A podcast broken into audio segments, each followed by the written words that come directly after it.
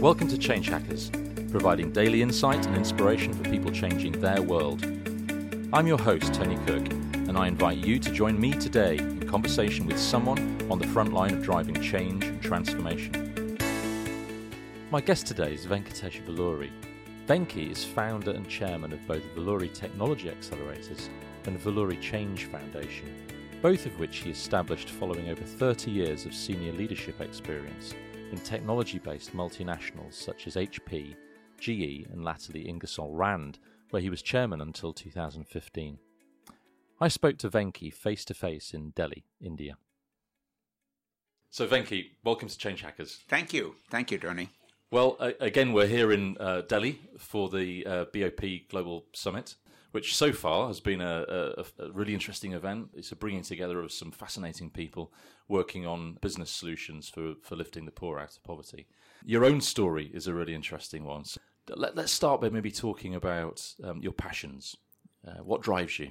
Great, great, Tony. And and I, I I'll probably take a couple of minutes to give a, a small background which lead into my passions. So you know that way I can set the context up over here, Tony most of my career, I have been in the corporate world. The corporate world, of course, has taught me a lot.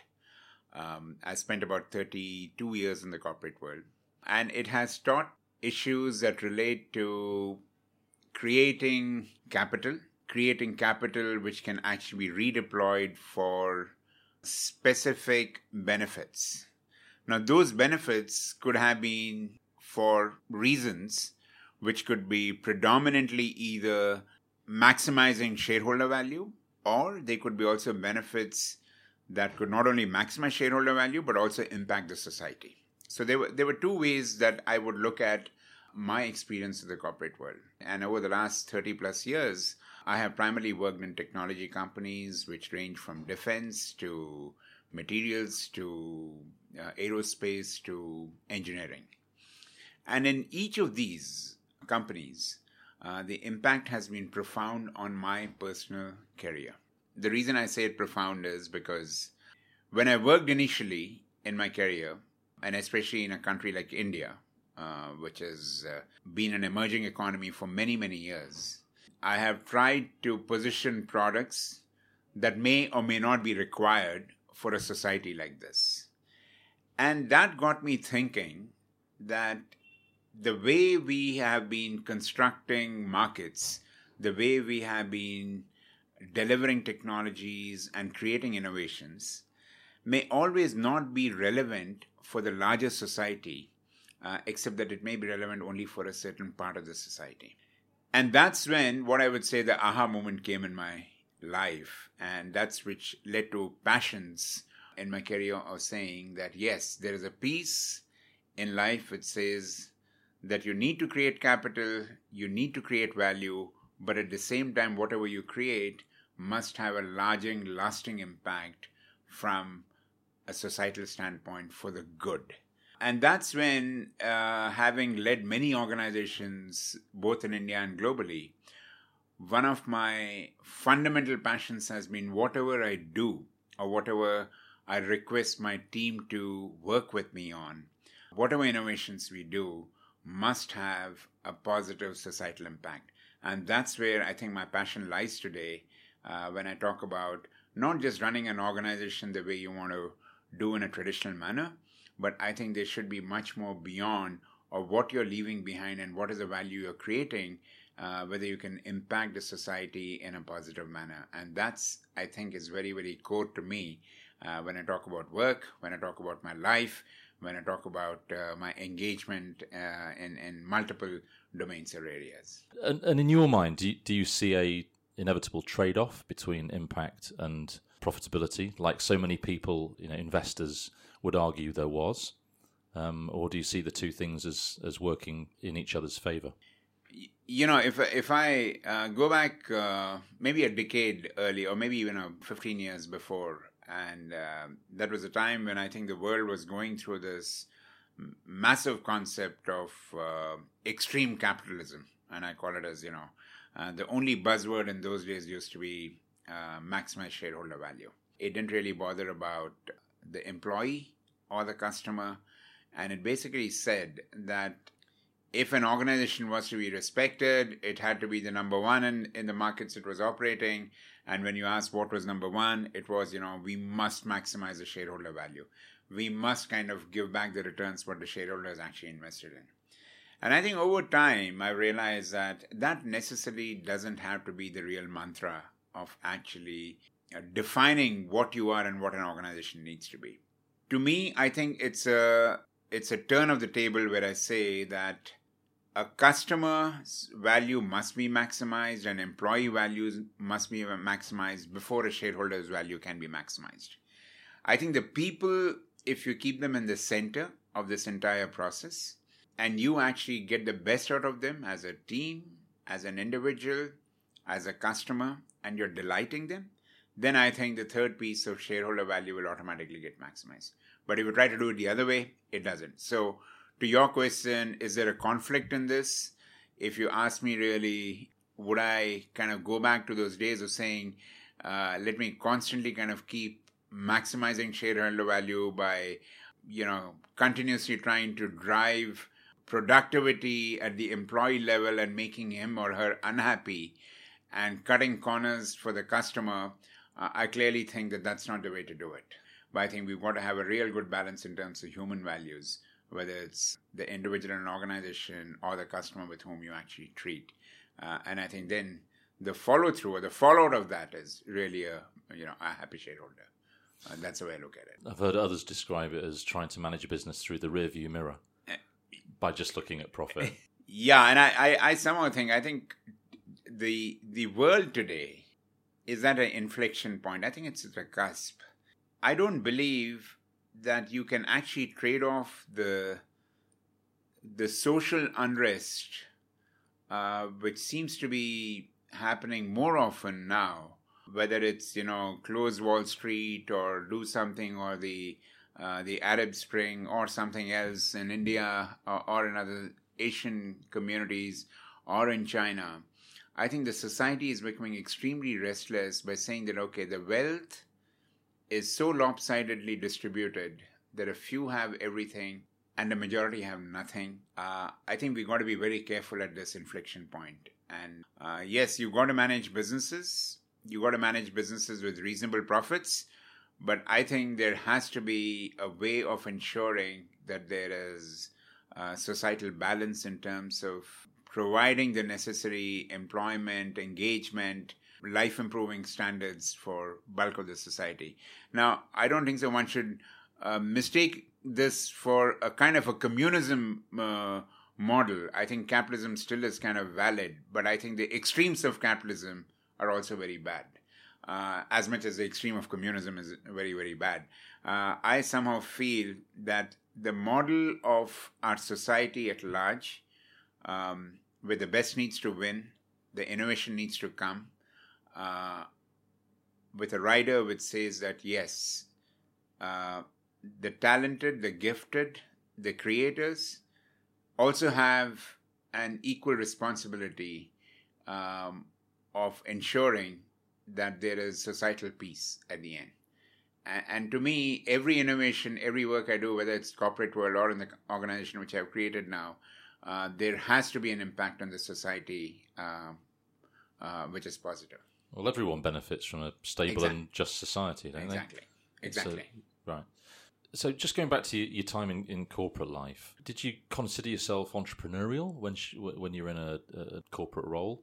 I, I, I think I've been fortunate. I and I must confess to this that you know there there are organizations and organizations and organizations, and there are some organizations which allow you the freedom, and there are some organizations which don't allow you the freedom uh, to experiment, to innovate, to to and organizations which allow you the freedom and the uh, and the ability to create something, in my opinion, allow uh, you to ignite the entrepreneurial uh, capability if you have one. And if you have one, uh, and if the organization is allowing you to do it, then I think you should consider yourself very fortunate. And I think the good part has been the organizations have worked in, whether it's been my last one, which was Ingersoll Rand, or the prior to one, which was Agilent Technologies, or the earlier one, which was GE. I think all organizations, and these are very, very good organizations globally, have always allowed you know people who can take that extra mile or extra stretch to be entrepreneurial uh, even though there's been a, a structure in these organizations uh, but if you were capable of stretching yourself they would allow you to take risks and i think good organizations are those which allow human potential to be harnessed mm. effectively and allow them to take the stretch. Mm. And therefore, I consider myself to be fortunate to have been associated with some great organizations. Um, and eventually, when I stepped off from the corporate world, it was natural for me to actually create an organization by myself, which was probably my, uh, what I would say, my entrepreneurial uh, streak uh, which though I had practiced it in a limited way in the in the companies in the corporate world which I was working, it actually allowed me to then uh, experiment something on my own now. So so I would say. Did it uh, feel like much of a leap at the time? Um, yes and no. Um, yes, because uh, when you work in an organization, you take the the trappings of the organization as granted. Right? And uh, when you come out of the organization and you want to be an entrepreneur, um, all those trappings are not there and you know uh, uh, you better know what kind of a computer you need to buy you better know what kind of a, uh, cash flow you're going to actually get uh, and when you when you're working in organizations yeah a lot of it is actually taken care of and you think you know that it's it's fine so uh, when you want to kind of become an entrepreneur and you are actually creating something of your own i think the excitement is tremendous uh, but if you're used to something you better reset yourself uh, by saying that yes, uh, you know this is going to be a different world, and you know uh, you want to try something new. And I have enjoyed both sides of the coin tremendously. You know, of being in the corporate world and now being an entrepreneur. Uh, I think the experience which I got from the corporate world with the kind of uh, knowledge which I've gained is really immensely helpful for me to become an entrepreneur now. So, what was the turning point that led to that decision to leave corporate life? So um, you you actually when you are working in the corporate world um, and you have been let's say reasonably successful and when you define success by saying that yeah you run companies or you run large teams or you run large budgets or uh, you've been global in terms of managing multinational teams etc if if in the corporate world that is a yardstick of of uh, success and you know you turn businesses around what really happens is you move from one organization to the other organization, the landscape changes a little bit, the geography changes a little bit, but effectively the the working model is pretty much the same, right? You either are turning an organization around, or you're kind of expanding the business, or you're growing the business, or you are you're creating something that's been created, and you are you're doing those incremental steps going forward. You're acquiring a company, you're divesting a company, you're you know putting cost structures around and that's a, that's a model which you are looking at from a, from within the within what I would say the four uh, contours of policies uh, controls of an organization. Now, at a point, uh, you you kind of get there and you say, "Hey, listen, now I want to break free and I want to do something where I define the contours. I want to kind of build something uh, as an individual, and I want to create something which I can say." Uh, is is reasonably impactful and and that's when the the switching point comes is when you start choosing options by saying hey should i take one more geography or one more landscape or should i actually create something on my own? And that's where my kind of questioning in my corporate uh, you know world or my kind of uh, what i would say the the next um, reincarnation was why don't i actually create something on my own? You know you've done it you've been there let's kind of try something. So it was actually reinventing myself of getting back to the bottom of the of the curve and saying, okay, now let's kind of restart and relearn. Uh, and to me, I think that relearning is is fantastic. Uh, because now I'm working with really young guys, young people. It's uh, you know you feel young and you feel uh, really charged up. So I, I really enjoy that. It's it's a relearning. You're always constantly kind of looking at new ways. And you enjoy the pace of it all. Exactly. I, yeah. I, it's it's uh, really yeah. exhilarating, you know. Was was the idea for the business that you now run uh, based on insight that you gleaned back in corporate life, or where did the thinking come from that, that led you down this path? Tony, I was very clear that when I actually was working in in in my corporate role, and specifically the last role which I worked in, where I was looking at farmers in India. And uh, the company which I was working was uh, was Ingersoll Rand, and I was a chairman for that company. When I started kind of getting into the field and started speaking to people, I realized that the farmers in India, whatever they were producing, they were losing 30% of their produce because of the weather conditions in India. So if you produced uh, 100 tons, you would lose 30 tons. And the poor farmer would never actually get paid for the 30 tons because the 30 tons of food was lost because of the weather conditions. And at that point of time, uh, I asked my technology team, can we develop a product for the farmer who's the last mile of this value chain where he doesn't lose this produce and he gains this extra income or extra revenue by selling that additional 30 tons? it was a tall order because uh, you know cold chain as they call it globally mm-hmm. was very well developed in the west and uh, it was actually non-existent in india. And this was about five years ago. Um, and i i basically pursued my technology team to think about how can we actually make an impact to that last mile farmer who is not very well to do. And we developed a product which was then launched in an emerging economy like India, where we took it to the farmer and we said, hey, listen, now you can use this product, a small truck uh, which had a refrigerator put on it. He could store his produce and he could transport this produce and he could actually save the 30% uh, loss of food and he could gain the 30% additional revenue. And as we kind of launched that product, the farmers came back and they said, you know what, we can't afford this product because when you actually put it on a truck, the refrigeration has got to work on a motor which actually consumes fuel, and we can't afford that fuel.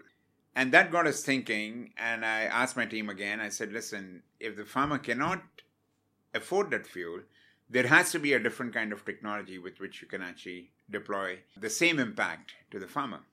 When you actually rally the team around and you say, listen, this is a challenge, uh, they took it on as a challenge and they produced a product which actually ran on batteries and you did not need fuel anymore. And we took it back to the farmer and we said, hey, listen, now we have a product which can run on batteries, it doesn't need fuel. And uh, you could see the smile on the faces of all the farmers where they found that this was a, a great solution for them. Now, what really happened was earlier where they were getting being where they were being paid for 70% of the produce, now they started getting paid for 95% of the produce. So suddenly their incomes improved, the families were able to afford more, more farmers kind of got better, and you know it started impacting the whole uh, the whole living style of these farmers. And that's when it kind of dawned on me that it wasn't an issue about how much money you would make in terms of delivering this product. Of course, you will make money for delivering this product because you've created value and giving it. But the larger value you're creating was, you know, thousands of people who were actually uh, having access to better incomes, which then kind of drove their families into better living conditions. And, and that was an, uh, you know, uh, it's, it's difficult to kind of explain that kind of uh, advantage what you were giving to, uh, to populations uh, who were kind of really, I won't say below the poverty line, but who were able to not uh, afford something more and beyond that could make their lives more comfortable or take care of the families. And that is where I think one decision I made in the company was that every product we launch, every product we deliver, must have a social impact because if we did that, uh, then I think you are not being an organization uh, which is just kind of selling a product for the sake of selling, but you're being an organization which is being a responsible and an authentic organization. Once we did that, and I then decided to kind of step down after a couple of years, uh, I was clear that whatever company I set up uh, must have a social impact, must have an impact on people, and and that is where uh, you know to your question, you know, how did this whole idea come up uh, of what I do? Uh, so when we set up this company, it was clear that we will build products based on technologies and the experience we've got, uh, which will actually have impact on society. So today we have a company uh, which we started about two and a half years ago, which deals on environmental impacts, which deals on water, which deals with infrastructure of cities, crumbling cities in, in, in India, which deals with uh, you know greenhouse gases. How can we actually provide that information and create technologies which would actually reduce all these ill effects on the society? I think we're very happy about what we are doing because we think you know it's a, it's a big impact for the uh, for the world at large. If we can even make uh, some dent in a positive manner to the world, then I think you know uh, we're leaving something behind, and and that's really my my kind of passion and aim today. You know. So a, a common philosophy, this thread running through, which you've managed to express. You've had the, the the good fortune to be able to express it both in in a corporate environment and now in a in a smaller business environment. Right. What have you learned from going from a corporate into a smaller business environment about how to get things done? Of course, there, there there are clear advantages when you're in the corporate world. You got a great brand, you got a GE behind you, you got an Ingersoll Rand behind you, you got an HP behind you, or Agilent behind you. Doors open, you know, doors open clearly. Uh, but if you're long enough uh, in the market, um, doors also begin to open because of who you are and what you are and how authentic you are and how genuine you are. Uh, so so there is there is what I call as a as a as a hard brand of an organization, and then there's an authentic brand of an individual. And I think you you got to nurture both. Um, an organization does not die a death very quickly. Uh, it moves on till such time something uh, which has been inappropriately done by a large management team or whatever it is, and then you know uh, you get a brand impact, and then you know you rebuild the brand, or at least the brand doesn't die. With an individual, it's like binary, right? All the work what you put in all your career, uh, you can kill it in a day. You can kill it in a day by by actually sacrificing fundamental human values. Uh, and these could be any. These could be how you treat people, your integrity, your uh, respect for people, your genuineness about care for people, and you could you could kill your brand very very quickly. And I think this is very important for anyone who is starting a career, who is starting uh, the journey in his life as either as a as working somewhere in an organization or as an entrepreneur that whatever happens, the values which are core to human existence of fairness, love, respect, integrity are some things which are basic, they should be non negotiable. Because if you negotiate those, at some point in your life, they will catch up with you. Hmm. And I think if those are non negotiable, whether you are in an organization, not in an organization, and you've kind of worked your way up, these values then help you to continue making those inroads because of the contacts, because of the relationships you've actually built through your career. So, to your question, uh, you know, how difficult or how easy it was to move from a corporate world to an entrepreneurial world. Uh, and I think if you've worked in a market for many, many years, you are uh, you have kind of built that brand for yourself. Then I think people would still respect you and allow you to come in and talk to you at, at multiple levels. Mm.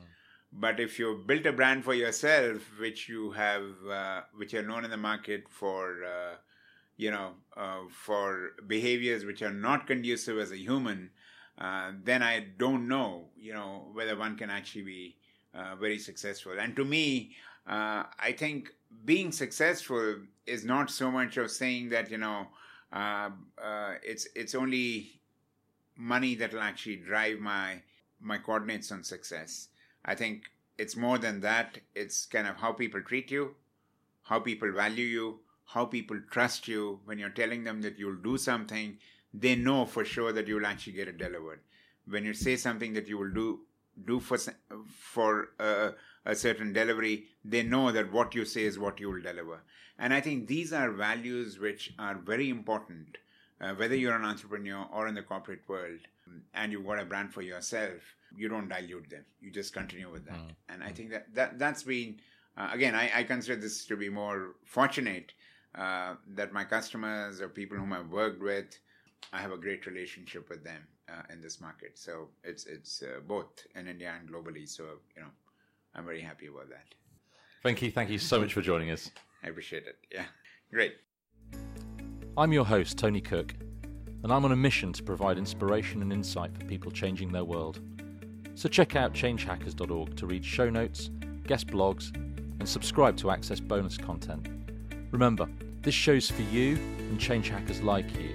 So drop me a line, tell me what you love, what you hate, or ideas you have for improving the show. And let me know if you know someone who'd make a great guest on this show. Maybe a friend, someone you work with, maybe even you. Just use the contact form at changehackers.org. I'd love to hear from you. Till next time, change hackers.